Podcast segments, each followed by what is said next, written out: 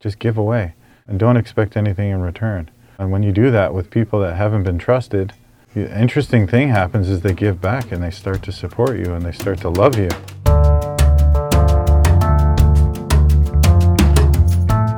I'm Michael Tamblyn, CEO of the global ebook store Rakuten Kobo. We have a regular procession of authors who visit the Kobo offices, and while they're here, I get a chance to learn a bit about their careers, their creative process, and their reading and writing lives. And hopefully, you will too. Welcome to Kobo in Conversation.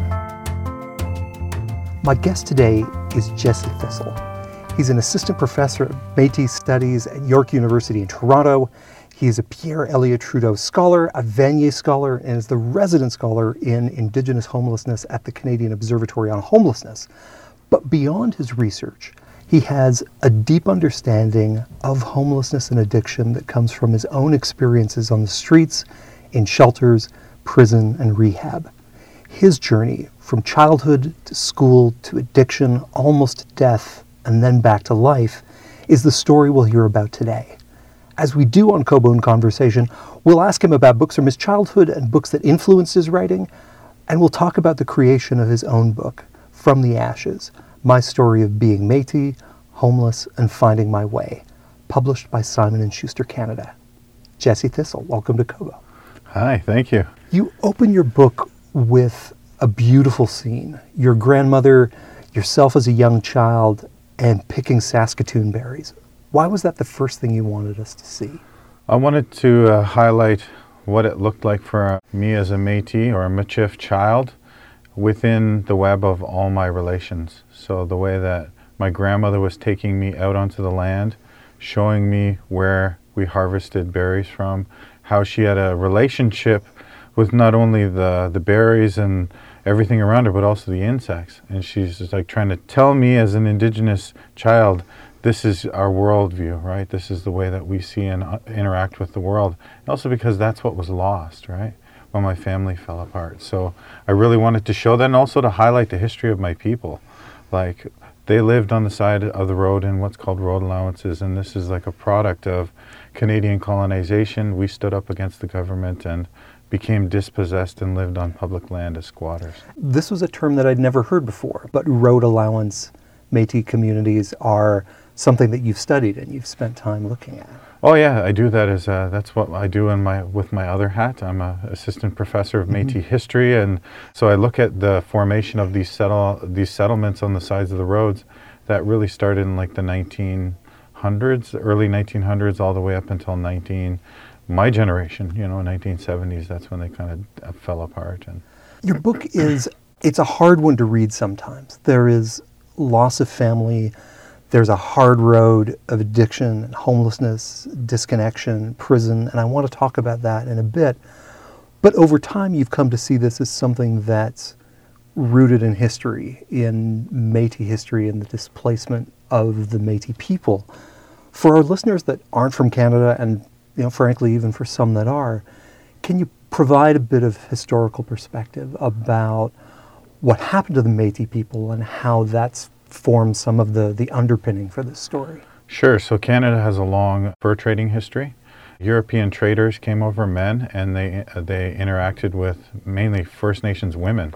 That was who had connections into the fur trade communities where the furs came from. They intermarried for generations and their children intermarried and mixed. And so you have like a wholly mixed community of European half First Nations, their children, had what's called an ethnogenesis, or a rise of their own culture, a rise of their own nation, nationhood and consciousness as a people.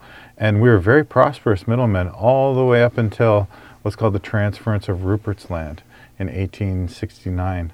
And so England sold Rupert's Land to uh, the Dominion of Canada and didn't consult with uh, the First Nations or Métis people that were in the, the territory. living there at the time. Right. It, so they stood up and fought against the Canadian government under Louis Riel and the leadership of Gabriel Dumont during the second resistance. So there were two resistances. The first one created the province of Manitoba in 1870. It was supposed to be a, a place where Métis people could live peaceably and practice their culture and language and everything like that. Canada did not honor the terms of uh, the Manitoba Act.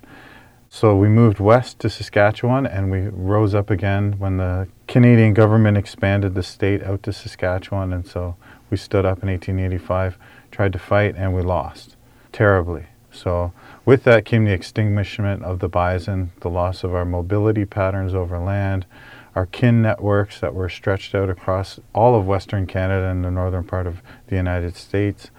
And a great impoverishment came from that. We went from like the highest prosperous uh, middlemen in the fur trade to basically landless paupers overnight. And refugees. And refugees within Canada. And so we came to live on the sides of the roads. And we lived like that for 100 years, all the way up until my mom's generation and, and my generation. That's where the first chapter kind of comes in, and I show you what it actually looked like on one of these road allowances. And those those road allowances then were the only places that Métis people were allowed to live after their land was taken away from them. Basically, yeah, because we didn't have uh, paper treaties like First Nations did, and we couldn't participate in the settler economy basically because their racism was really deep out west. Uh, you see some traces of it here in Ontario, but out west it was really, really marked, almost like the American South. And so that disruption and that displacement and the uh, the impacts on the people that went through that, you describe that experience as being similar in some ways to what children of Holocaust survivors have experienced. So, what kinds of challenges got handed down to your own parents from that legacy? Okay, so there was a loss of like roles, like men lost, we're supposed to be the protectors and hunters and all these. Our roles in our societies were lost, and, and so that created like a deep trauma for men, indigenous men, Metis men. Also, the women, they lost a lot of their standing because they were like the, the economy. They used to process the bison and we'd sell that to the fur trade companies. And so our roles just switched overnight. And so that was traumatic in itself we have battle trauma from going through battle, like it was a war torn situation that happened. Mm-hmm. Then you have the deep poverty of like the 1910s, 20s, 30s, and it, it just got worse up and through through the depression, and so that created multiple layers of trauma that created social dysfunction within Métis society. Over time, things like addictions, uh, misogyny, you know, abandonment started to take root, and by my time my parents had me, these issues were like rampant and our communities actually fell apart. And so that's how that's transferred over time. And so when the book begins, we're really seeing you and your brothers who are like, they're like this team, like a three person survival unit. Tell us about what you and your brothers were like as little kids. Well, Josh was our leader. He was the oldest and he was the smartest that everybody loved and listened to. And then Jerry was kind of like the little. Older s- brothers are so annoying. Yeah. the middle brother, older than me, he would kind of bossed me around. And then I was kind of like the expendable warrior. I had to do like the bidding of all of them. And we all had our own personalities, but we stuck together as a well coordinated team. And we. They taught me to steal when my dad wasn't around. You know, we did all kinds of things together, like they protected me and I tried my best to like serve them, I guess. Your mother was the first of your parents to disappear from your life. Can you talk a little bit about the circumstances under which that happened? Yeah, I think my mom had us when she was really young, and uh, she got overwhelmed. And my dad made her a lot of false promises, and he wasn't the best husband. He had a lot of addictions, problems with violence, and so I think she just got overwhelmed and she was tired and she was trying her best. And my dad showed up one day and promised her the world and that he would take care of us and to give her a break. She had only been about 20 years old, so she took that break. Yeah. And so when she left, like, our world kind of fell apart because dad had some serious addiction problems and he didn't honor his word at all and it led to some really tragic situations where we saw him like I saw him shoot up. He he would leave us alone for days on end. We just didn't have any food. So for me, I don't blame my mother because I know both sides of the story now, but yeah. like I completely understand why she did what she did. And you were removed from your dad's home by family services. How old were you when that happened? Three and a half years old. I would have been three and a half. But still some very vivid memories around that. Yeah, so I remember the vent. I was inside where they got us from inside of a vent, and I asked my brothers about it, and they, Jerry described us going in the vent, and like just I saw a therapist and started to talk about like actually what had happened, and so these memories like they bubble to the surface as I'm writing these things, right? Yeah. And like it kept me up at night, and just I've been talking with people and family members and going over cor- some records from child services, I saw some some references to it, and so that's where the stories come from, right? And so strange to see yourself referred to in the third person in some official report. It is, yeah, and like one of the reports said like there was a neighbor that called uh, child services because the children were left alone periodically. So that means like it happened a lot for someone to notice, right? Like you don't notice what your neighbor's doing unless they're doing it a lot. So he must have been doing that quite a bit, more than I can even remember. You know, I remember us being taken out of his care, and that's it. So, Mm-hmm. yeah, to see these documents kind of illuminate it really opened my eyes to what happened. Did your dad try to find you after you were taken away? Well, we have two competing stories, right? It's been passed down in my family. One is that he robbed a store and then lost us to uh, child services. Uh, the other is that we were taken into custody by the police, and then we ended up. He left us there, and they asked him, "Do you want the kids back?" And he said, "No, you're, they're better off there." So these two competing narratives from my aunts and my uncles. I don't know. I was just three and a half years old, and we were never really told the truth by my grandparents about what happened with him. So you get sent to Brampton, Ontario to live with your dad's parents, and they become really formative figures in your life in a lot of ways. Can you describe them for me? I love my grandparents very much. I love my my grandfather was a hardworking, no nonsense Cape Bretoner, uh, who believed in work. That's what he really believed in. That was hi if he had a religion, it was work. And he lost his father during the depression, and he had to work at like six, seven years old, as a man in the coal mines, out on the dory, fishing like a grown man, cutting wood. And he described childhood ending at five. He did. And, and then became an adult. That's right, and he just became, and so he didn't really understand. Like, I think what childhood was about because he just never had one. And my grandmother, I don't mention in the book, but her father went through residential schools, and so there was a lot of dysfunction in her side. So when the two of them met, you know, they they, they loved us and they tried to raise us, but they were dealing with their own trauma, right? And so I try to portray that they're flawed figures, they're disciplinarians, but they're also people of their time. The 80s, you know, people discipline their kids. It was normal, so, you know, and uh, that's the way I looked at it, and I wrote that out, so. And he also tried to give you that sense of work ethic that had powered him through uh, Yes. his own life.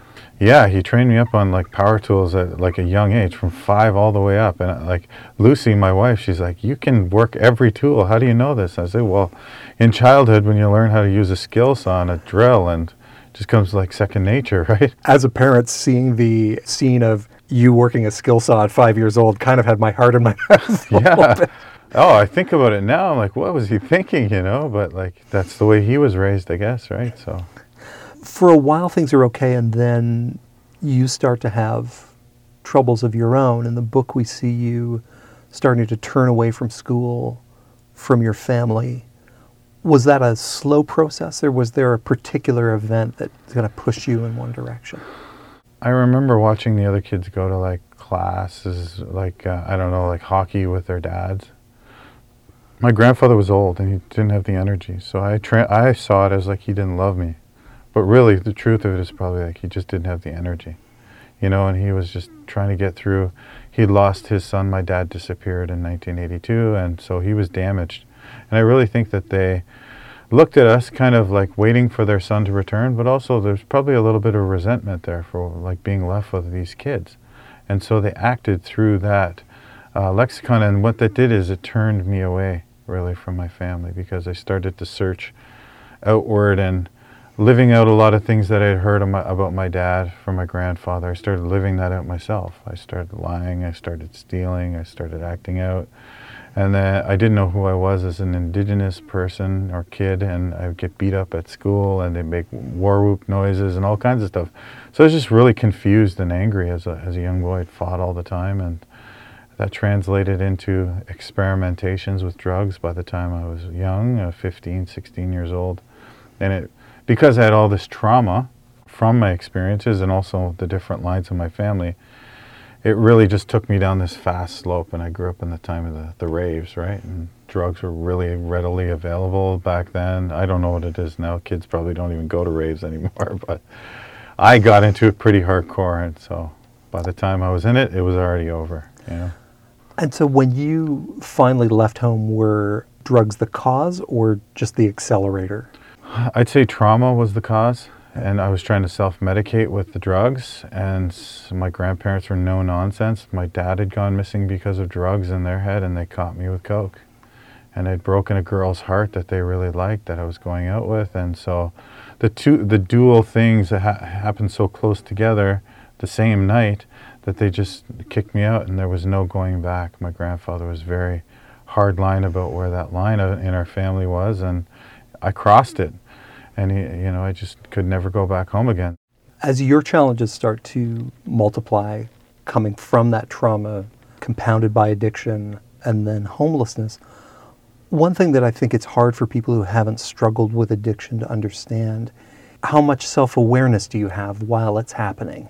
You know, as things are getting worse, do you know how much worse it's getting? Um, do you know you're crossing lines that you haven't crossed before? You know, are you kind of you know, are you seeing those stages of addiction zipping past you, or are you just in it at the time? Yeah, I'm just in it. You're just, and I tried to put the reader through that as it's happening, step by step. Like it just got out of control, and it seems like it's really fast, but it's actually a progression. Mm-hmm. Right, it's like you're boiling the frog in the water, and you don't realize the water's boiling. And that's what it felt like. It right? was it, there wasn't any point in that in that story as I was reading it where I felt like, okay, didn't used to be bad and now it's bad. It was just like a yeah. steady, steady slide. Right, right. And I think that's the way most addicts experience their addiction, you know. And so what was the bottom for you in the story? The bottom for me? Well, the bottom for me was when I fell out of the window. Really, it was when I like shattered my right leg and had that surgery and it got really infected.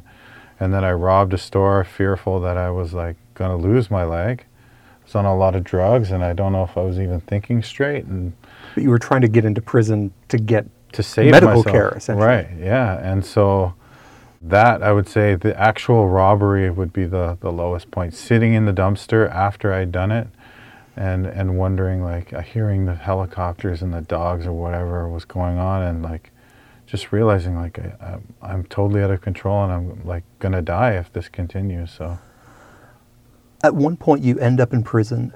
And for me as a as a reader following your story it's almost a relief. You know it's like yes. a break in the action. You meet some people inside who pass you some lessons and there's some really interesting yeah. people there. Can you talk a bit about priest and bucky and uh, and lauriston and what you learned from them? Yeah lauriston was my cellmate old guy. And uh, he taught me the value of like sharing and giving oddly in prison, right? Like, or not. I went to provincial jail. It wasn't right. prison. So, uh, just to make that clear, if there Thank are you. any people in prison listening, I was in jail, and so he would get like all these sugar packages. We'd get them in our things, uh, in our trays, and our and he would trade for these sugar packages and give away. And he just kept getting more and more of them. And like, he told me about like just give away, you know, and don't expect anything in return. You know, and when you do that with people that haven't been trusted, the interesting thing happens is they give back and they start to support you and they start to love you. And you tried it and it worked. It worked. As priest gave me his sandal. And I had my foot was all infected. And on the bottom, he, he carved the Star of David. He was like a Rasta guy, right? And so that was part of his belief system. And so when I went in to the shower, I could wear these sandals and not get my foot infected like he was watching me, right? He might not have been nice to me until I get started giving away my potatoes and my cereal and stuff. But when I did that, they just opened up and helped me. I took that lesson with me from jail, like that, from that time forward. It was in jail that you also started to look at school again. What drew you back to the idea that reading and studying was something you wanted to do? I remember watching a guy at the back of the range, and he was just passing his time like a, what we call a gentleman. didn't bother anybody, stuck to his own. He didn't gamble. He didn't like trade chocolate bars or nothing. He was just all about doing his time in the quietest possible way. And I kind of was at the end of my rope. I didn't have any other things or solutions to how crappy my life was. And I thought maybe I can improve myself and maybe pass my time a little better doing that. And so through the chaplain's office, I applied to get my GED and I started teaching myself to read and got help from my cellmates and that was like the beginning. It's actually called the dawn of the bronze age because the stone age is like smoking crack stones right? And so that's the the dawn of the bronze age when things start to change. And you're good. Yeah yeah. Your brother your mother both said at different times that they were trying to keep track of you and that was not an easy thing to do did you know that you were hard to find? Did you know that you were no, hiding? No. While it was happening, I was very resentful. I thought like the world had abandoned me and I was always on to the next place, always on, you know, I was in and out of jail, I was in and out of like police station bullpens, you know, wherever I ended up on people's couches. I didn't really think about how it was for other people to try and watch and take care of me. I was just always on to the next place, always on to the next fix, you mm. know, and just living like that. It was like a tumbleweed, a human tumbleweed. That's what it felt like. And at the same time, you were also looking for your dad in that same way. And getting news about him was another turning point for you. Yeah, uh, while I was writing the book, I actually started contemplate contemplating: Did I become an addict like him? Did I become homeless like he did, in an effort to find him? subconsciously. to know? be in those places to be in those be places in where life. it could have happened, right? Because that's the life he had lived. And so when I saw a guy at a shelter, this guy who was just out of prison, he told me that they got my dad and like way back in the 80s and that you don't have to look anymore basically. And I stopped looking in those places for him. He made it okay for me to just move on with my life, you know.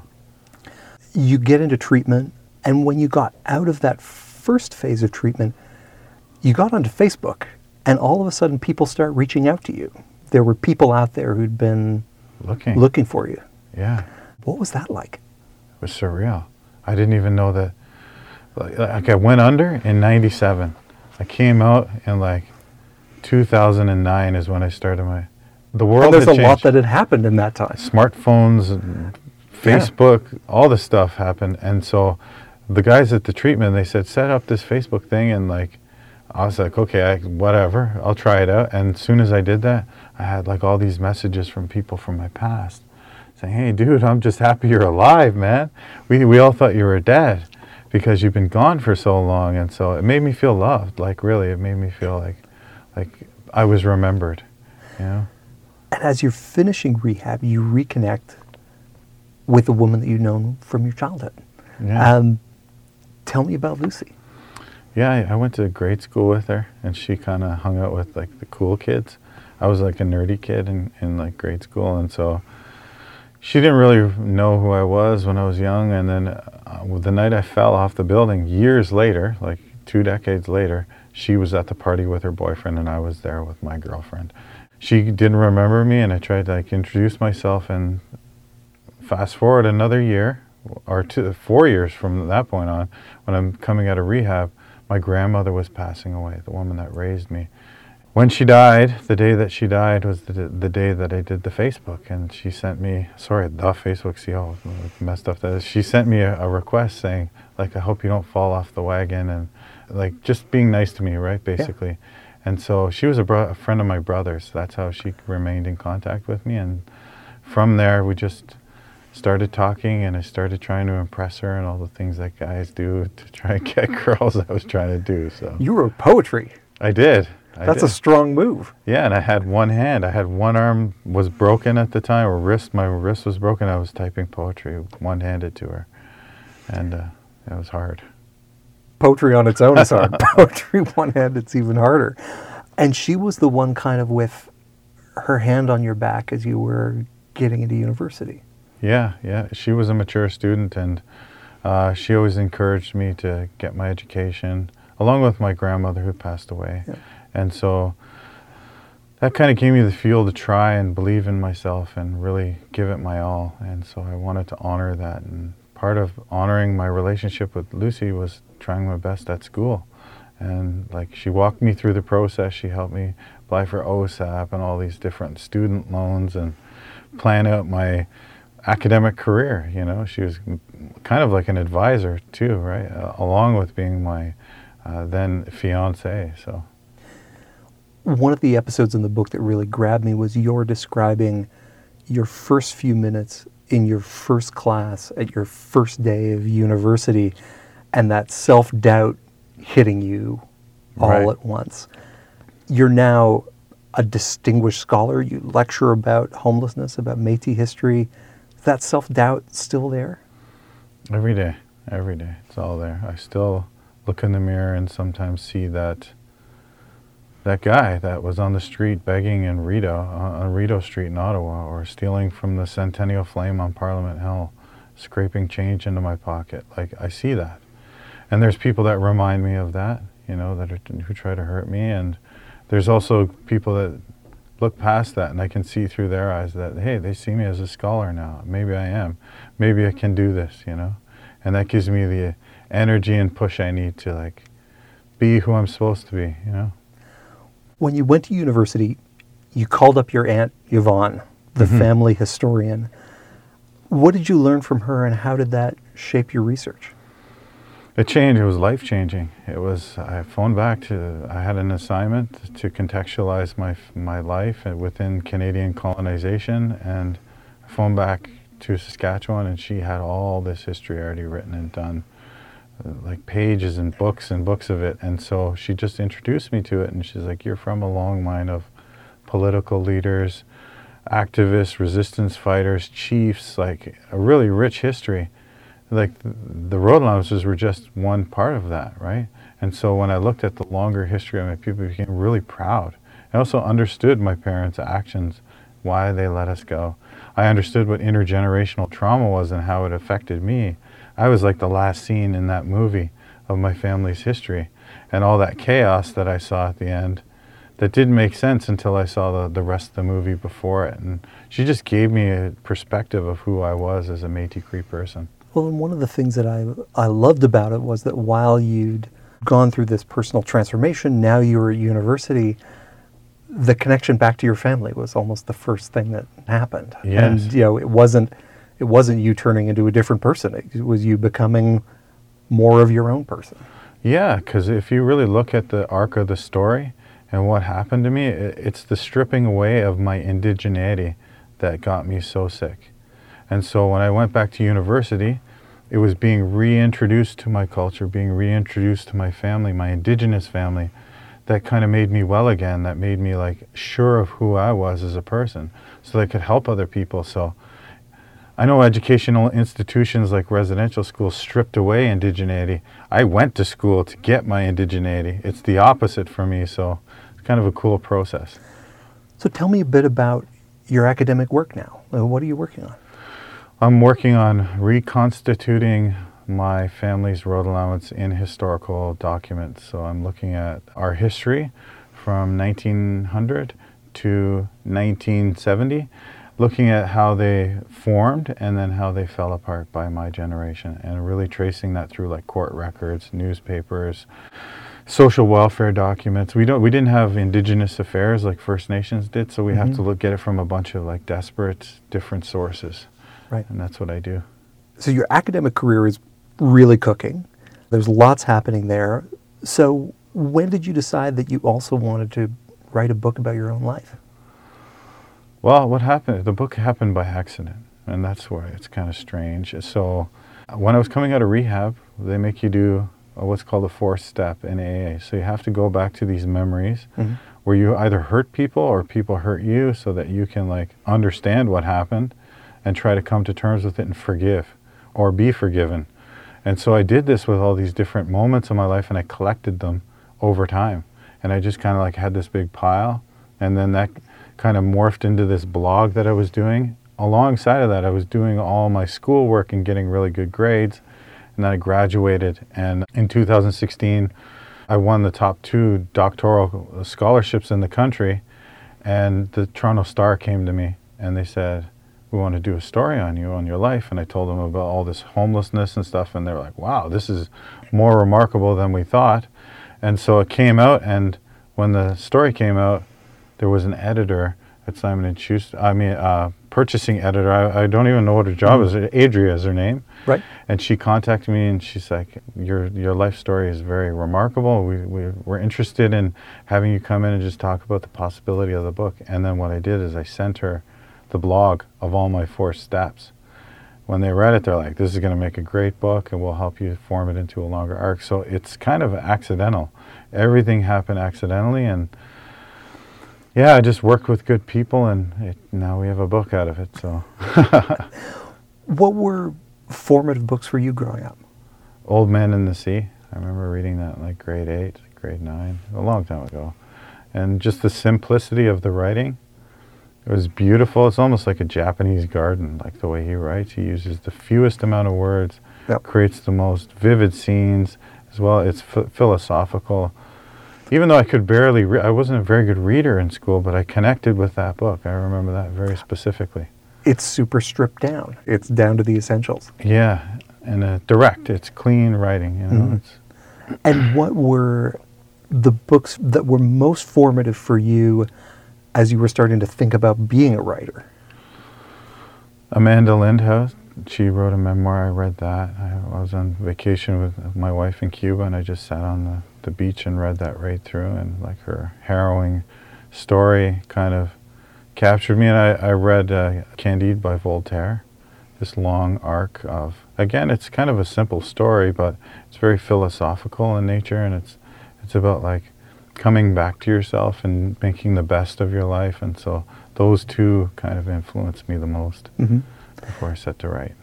And then you're a Sopranos fan. I am. Yes.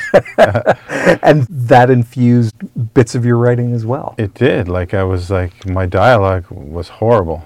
And I, I don't know if it's good now, but Lucy's like you got pretty good now. She's like you got to improve that, like you know.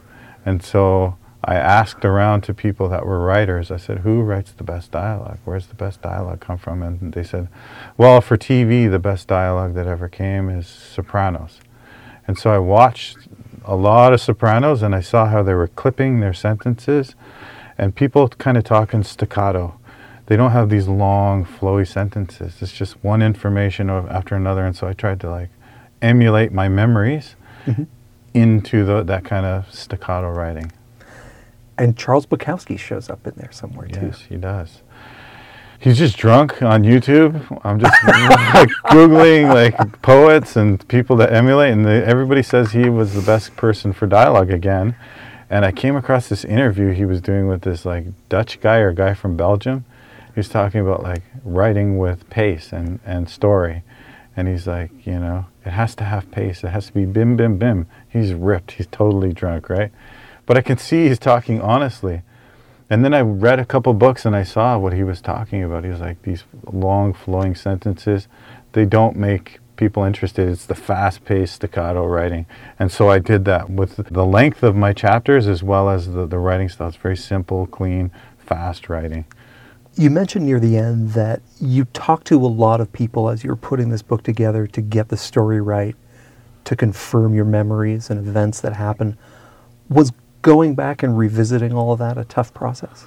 Yeah, it was very hard. I had to see a therapist. I saw a therapist, and there were like a lot of memories that I kind of remembered, and then she walked me through the process of remembering and like coming to terms with what was actually happening, like stealing with my brothers as a child, you know, and like it was okay because I was trying to protect myself. She told me about that, and then like looking at certain court uh, documents, my arrest record like the whole core of the middle of the book is actually me just doing a chronology of my arrest record and like how horrible it actually was. And so going back was very traumatic and my wife would sit with me every night and rub my back and make sure I was okay. And I started smoking cigars you know and like that was kind of my meditative thing. And they're not bad if you don't abuse them. Like you, you, they can get out of you know if you're smoking one a day or whatever but that was my process and how I dealt with the trauma. Was there anything from that material or those conversations that you were having that surprised you? anything that you'd remembered it completely differently or you learned something that kind of surfaced in the course of going through that primary material? Oh, yeah, there was a lot of them. Like the memories of me and my brothers, because we were told alternate stories when we were growing up. And then when I started speaking with my uncles, and the truth started to come out, and I started speaking with my mother, and she had a different perspective on it. And so I remembered it completely different than what had happened. We ended up at my grandparents'. I kind of vaguely remember that kind of stuff, and then we're just there. And so I got all those backstories from my, my elders, and then I, you know, so it really changed my perspective. There's a club scene in there that's pretty traumatic that I didn't remember at all until I started talking with my therapist, and then that came out, and I'm like, oh yeah, that explains a lot of a lot of like shame that I had, and I stopped going to clubs and raves after that, and so just a lot of things like that, right? And there's probably a lot that I don't remember even now.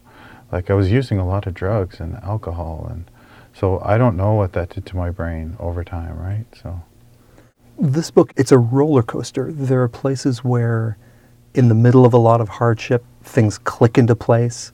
You know, when you start to get interested in school again, when you get your GED, getting into Harvest House, the Last Chance Rehab Center in Ottawa, your wife pushing you into university.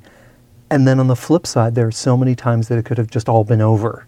The fall that broke your foot and could have killed you, guns to your head, drugs and sickness and infection on the street.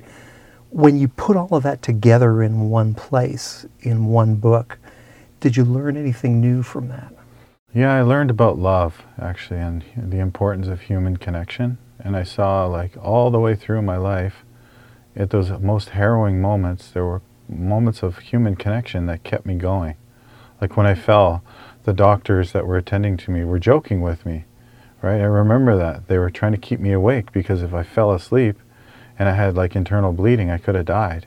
I didn't know that then, but I do remember them cracking jokes with me. And so, like, just to take that time or when I was stealing from the Chinese market and the lady gave me what I was stealing, and like that taught me not to steal.